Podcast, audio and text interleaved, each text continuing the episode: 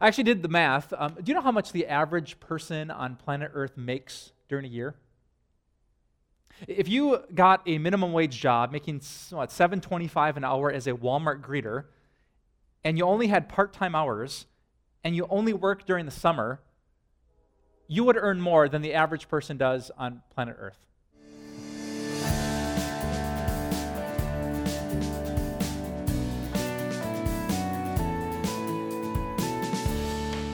Is it just me, or can people be a little bit weird when it comes to money? You ever notice that in our, in our culture, despite all the affluence and all the, the first century kind of American lifestyle, that people can be uh, a little bit off when it comes to their dollars and cents? Here's what I mean. If, if I've read the stats and the surveys and the statistics correctly, and if I've really listened well and saw the kinds of joys and struggles that we have financially, I found that four things tend to be true about us. That when it comes to money, we have lots of it, we spend even more of it, we'd like to change it, but we don't want to talk about it. You agree with that? Maybe not the first part, but it, it really is true that we have lots of it. Uh, compare yourself to the average person uh, in America, and you might not feel like you're very rich, but compare yourself to human history and to global poverty, and you will realize something incredible that we have been given a lot. I mean, you can be under the poverty line in America, but that is above the richness line in many countries. Uh, I have a friend who's an immigrant from Western Africa. His name is Usman, and he's from uh, Gambia, this tiny little country. He had dinner at our house a couple months ago, and I made my daughters prepare a bunch of questions to ask Usman about life in Gambia. And one of their questions was Usman, growing up, what was your favorite toy? And his response was, Toys? Because apparently, to have a favorite, you have to have at least one. And growing up, he, he didn't. So it's true, we have lots and lots of money. What I do know, though, is if you and I will take honestly the teaching that Jesus had about money, two things are going to happen. First of all, it's going to mess with you, and then it's going to bless you. What we're about to study um, from the Bible, the, the teachings of Jesus, is, is really going to mess with you. Like, Jesus has no intention of just tweaking a little bit of the way you handle finances. He wants to take in almost every single verse and turn like your cultural expectations upside down. I, I guarantee you, if you understand him, he'll mess with you. And I guarantee if you obey him, he will bless you. I mean, Jesus came into this world to give his life for you, so he must not be a taker, he must be a giver.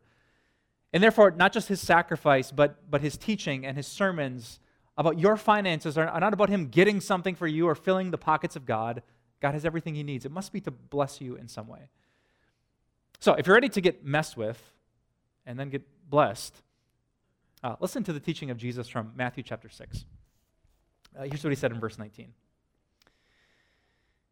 He said, Do not store up for yourselves treasures on earth, where moths and vermin destroy, and where thieves break in and steal. It's like what happened in early 2018 to a couple from Colorado. Uh, this boyfriend and girlfriend decided they wanted to escape like the, the craziness of our culture. They wanted to like live life and, and just take it by the horns. So they sold everything they had, like all their possessions, their jewelry, their cars, uh, their extra clothes. They bought a boat and they planned to live this crazy, adventuresome life on the open seas. And they did for one day. And on day two of, of their grand adventure, their, their boat hit a rock under the water that they didn't see. It busted a hole in the hull, it flooded, and they had to abandon ship to save their very lives. Uh, the story caught the national news, and here's what the girlfriend said She said, Everything I've worked for, everything I've owned since I was a child, I brought with me. It's just floating away, and there's nothing I can do. And Jesus looked down from heaven and he said, Told you. And then he looked you in the eye and he said, And you're next. It might not be that sudden and it might not be that tragic, but what happened to that boat will happen to all your stuff. It will get chewed up or torn up or used or lost or destroyed, You'll spend thousands of dollars building up your collectible collection, and then you'll die, and your kids will hire a dumpster and put it in the driveway and throw out all the stuff that you thought was a treasure and they consider trash. Stuff just doesn't last. And you, you've experienced this, right? I mean, you buy the latest fashion and you give it, what, five, ten years? And people are laughing at you when you walk down the street. Uh, you buy a, a, pair of designer shoes, they're really nice. You're going to go for something quality, and then your puppy can't figure out if that's your shoe or his breakfast, and one is destroyed. You spend money on a nice truck, and then you end up in that new roundabout with the driver in the driver's ed car. You know how this goes? And he doesn't care about the make, the model, or how much you spent. Stuff gets destroyed. Um, you invest your money in the stock market, you're so close to retiring, and then the president says something, or the, the stocks do something, or the global economy, who understands it, does something, and you lose a quarter of your net worth.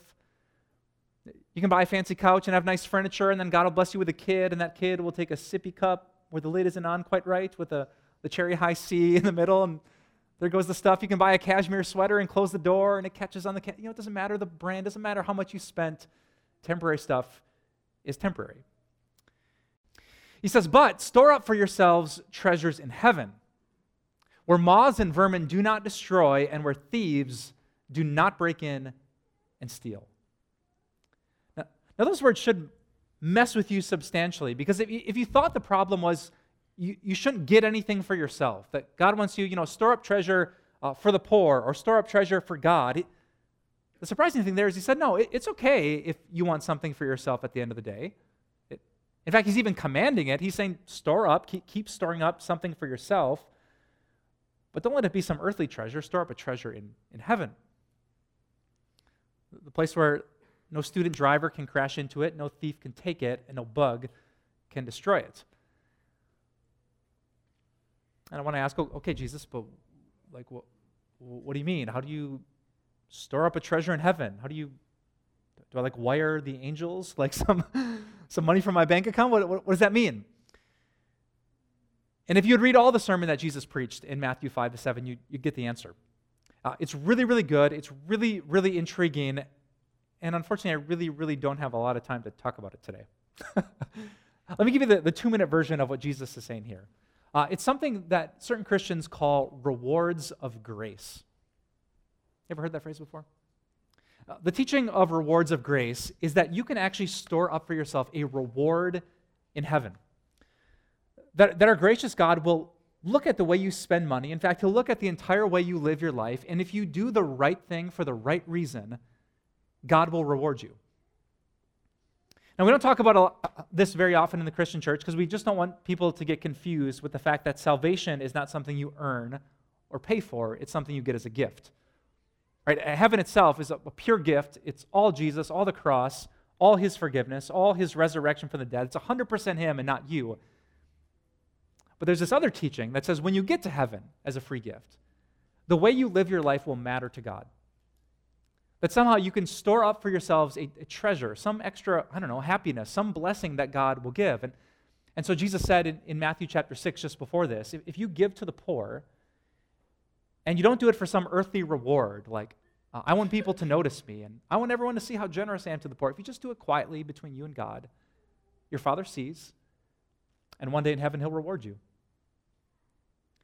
And if you're passionate about your faith, if, if you fast and you pray, but you don't post a picture of yourself like, oh, I'm so tired, I haven't eaten because I'm doing this for God, because I'm praying for the day. Like, no, if it's just if it's just you and Jesus and no one else knows, God sees.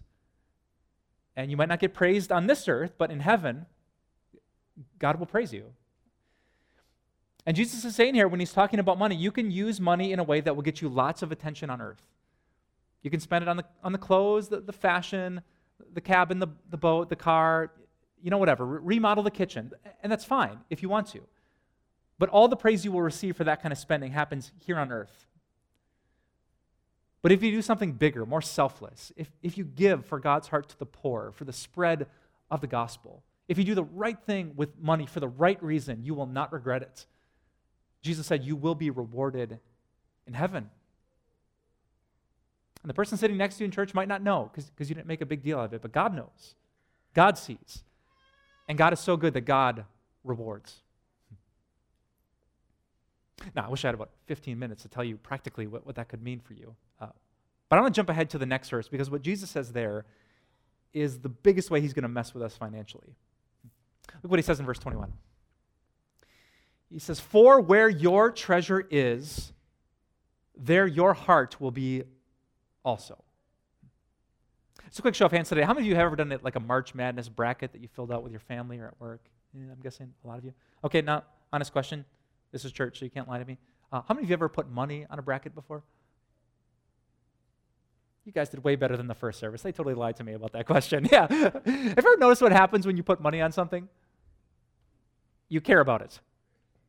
Right? Like if you fill out the bracket and you put 20, 50 bucks into the office pool and you pick team, I mean, you've never seen the teams, you've never heard of them before, you couldn't name a single one of their players. Like Appalachian State is playing North Carolina, and you pick the upset. Like Appalachian isn't even a state, but suddenly, like you're passionate and you're yelling at the television set and you're checking the brackets and you're looking on your phone. It's like your heart is in it. And why is your heart in it? Because where your treasure is, there, there your heart shall be. Or think about stocks. Uh, when you were 12 years old, did you care about the stock market? No, I didn't either. Well, why not? No treasure, no, no heart. If, if you're 62 and you're kind of landing the plane close to retirement, do you care about the stock market? Oh, yes, you do. You get excited or scared, you get nervous or, or worried or anticipatory. You are very emotional. You will make a lot of decisions and have a lot of desires and passions because you have so much treasure there. And, and that's what Jesus is saying. Wherever you first put your money, there your heart will follow. And so God, you know, he doesn't care a ton about the bottom line dollars and cents, but he does care intensely about your heart. And he knows the power of money to draw it and attract it. Uh, Pastor Michael from our church uh, preached a powerful sermon a few months ago on this very passage. And I love the way he put it. He said, Money is a magnet for your heart. Like, if you care about your relationship with God, if if you care what kind of heart you have beating inside of your chest, you should care very, very much about how you spend your money because as Jesus put it, where your treasure is, there your heart will be also. So if you're taking notes, uh, here's my one big takeaway for today. According to Jesus, your heart follows your paper trail. Wherever you spend that paper, that's the trail that your heart is guaranteed to follow. Uh, maybe we could visualize it like this. I want you to imagine uh, for a second that God has put a $100 bill into my hand and then another, and a third, a fourth, a fifth, and he actually stacks them up 10,000 bills high. You know what 10,000 $100 bills is? A million dollars. And believe it or not, that's about how much God is going to put in your hands in your life. You know, the, the average American, if they, they spend their whole life in this country, will make between 1.1 and 1.4 million dollars in their lifetime. That's a lot of paper. And Jesus' question is what trail will you create? And if I, I take all those bills and, and I just kind of spend them on the things of this life, my heart will slowly follow it. Whether I'm turning my back on the cross of Jesus and the love of Jesus, that paper is going to take me to something. And after a while, I might be spending that paper to such a place that I, I don't even know how I ended up so far from the light and the life that Jesus intended. Or I could take that same paper and make another trail. I could spend that paper on the thing that, that God cares about the spread of His name, uh, missions around the world, the people in need in my family, people that are struggling at, in my neighborhood or at my job. I could give to the poor, something that God has such a passion about. And, and that paper will actually like make a trail of light to the things that have the heart of God, and you'll be closer to the cross, closer to the power of baptism, closer to the things that God cares so, so much about.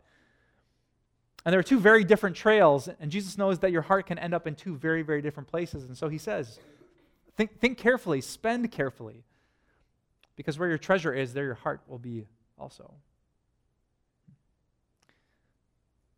And this is why we want you to give. And here's how he ends this part of his message. Two final passages. He says next, the eye is the lamp of the body. If your eyes are healthy, your whole body will be full of light. But if your eyes are unhealthy, your whole body will be full of darkness. If then the light within you is darkness, how great is that darkness? the first time I read that passage, I said, Huh? Jesus does this all the time. We're like, Wait, no, Jesus, I'm a logical thinker. Like, you were talking about money, and I was starting to get it, and now we're talking about my vision and healthy eyesight. Do I need to go to the doctor? What light and darkness? it took me a long time to get, but I, I think I got it. So let me see if this makes sense. I think what Jesus is saying is that if you want your body to be full of light, you have to look in the right place. And you're going to look in the right place if your heart is in the right place. And your heart's only going to be in the right place if your spending is in the right place. Right, here's what I mean. Uh, if, your heart has gotten passionate about the things of God, your eyes will be looking for opportunities to give. Like, is there someone in my Bible study who's going through a tough time? Your, your eyes are going to be wide open, your ears are going to be open to give generously and, and connect with the light of God's word. Um, if you see someone in need, you're not going to avert your eyes because you don't want to help them. You're going to have 20 20 vision for opportunities for generosity. Uh, something might come in the mail. You might hear about uh, you know, a new Christian ministry or people who are reaching the nations with the gospel of Jesus, and your eyes are going to read that letter carefully because your heart is passionate about the spread of the gospel. But if your heart's in the wrong place, if, if you just spent on yourself for your entire life and, and your heart has like an assumption of consumption, well, then your eyes aren't going to look in that direction. Then you don't want to see the poor and you don't want to think about people in need because your eyes are just fixed on the next ad the next Amazon one click offer, the, the next opportunity I have to save 30% on my next purchase, the next pair of shoes, the next upgrade, the next device, the, the next phone. And Jesus said, if the biggest light in your life is just the next purchase, when that purchase falls through your fingers, like it always will, like how, how great is that darkness? He says, so if you want your body to be full of light, if you want your eyes to look in the right place, then have your heart in the right place, which starts with spending your money in the right way. And Jesus ends the sermon with, with these words in verse 24. Uh, he says, No one can serve two masters. Either you will hate the one and love the other, or you'll be devoted to the one and despise the other. You cannot serve both God and money. Now, that's pretty blunt. and honestly, it's way more black and white than I think I would ever be with you in a personal conversation. But I'm going to trust that Jesus knows what he's doing with you today. He's basically saying to you, well, so what are you going to do? You can't kind of be in the middle.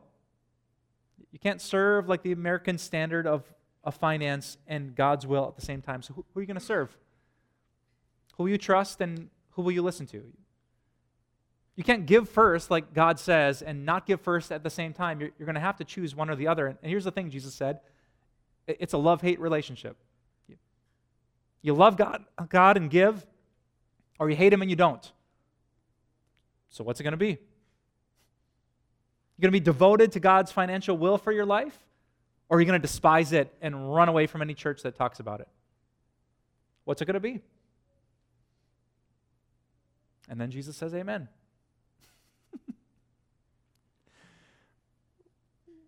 Which is why I didn't want to say what Jesus said. and I was nervous about speaking to you today, but, but then I kind of realized what was at stake right? There's an amazing artist that we talk about a lot at our church named Chris Powers. And he actually drew a picture to try to depict uh, Matthew 6, verse 24. And here's what the picture looks like. Chris Powers tried to depict you as the person in the middle of that picture who's right on the border between deep darkness and beautiful light. And there's a battle going on for your hearts. There are deep forces of spiritual darkness that want to wrap their fingers into your heart, make you so afraid of anything else, and lead you into consumption and spending purely on earthly things. But then behind you, there, there's Jesus. And his hands are marked with the proof of his love and, and his concern for what's best for your future. And, and he's beckoning you, calling you back to turn around from the darkness and walk into the light. It was this artist's way of saying, So, what will you do? The darkness is tempting. But there's another option the, the narrow road, the way of Jesus. I told my wife the other day I, I didn't want to preach the sermon. It took me a while to figure out exactly what Jesus was saying, but then once I felt like I got it, I kind of had a hissy fit with God and said, I don't, I don't want to say that. Kind of like it when people like me at church, and I don't think they're going to like this. you know, because I'm not naive about what many of you have been through in churches. Um, some of you have honestly had experiences with greedy pastors, greedy priests, greedy church leaders who didn't want anything for you, they just wanted something for themselves. And I know that some of you are, are kind of new to church. Maybe you're new to Jesus. Maybe you're not even a Christian yet. And, and of course, this is like the stereotype, right? You show up for the first time, and oh, of course, probably going to pass an offering basket after this. Yeah, we are. You know, of course. You know, I was thinking, I, I don't want to say this, God. Um, but then I had this moment. I don't know if it was like a, a God thing, but this thought popped into my head that changed my whole attitude about today. Uh, it changed it from like fear and nervousness about this message to really great excitement for Jesus to mess with you. And uh, the thought is kind of deep, so I'm going to explain it, but let me just say it. Here's the thought that God put into my head He said, Mike, the book of Matthew was written by Matthew.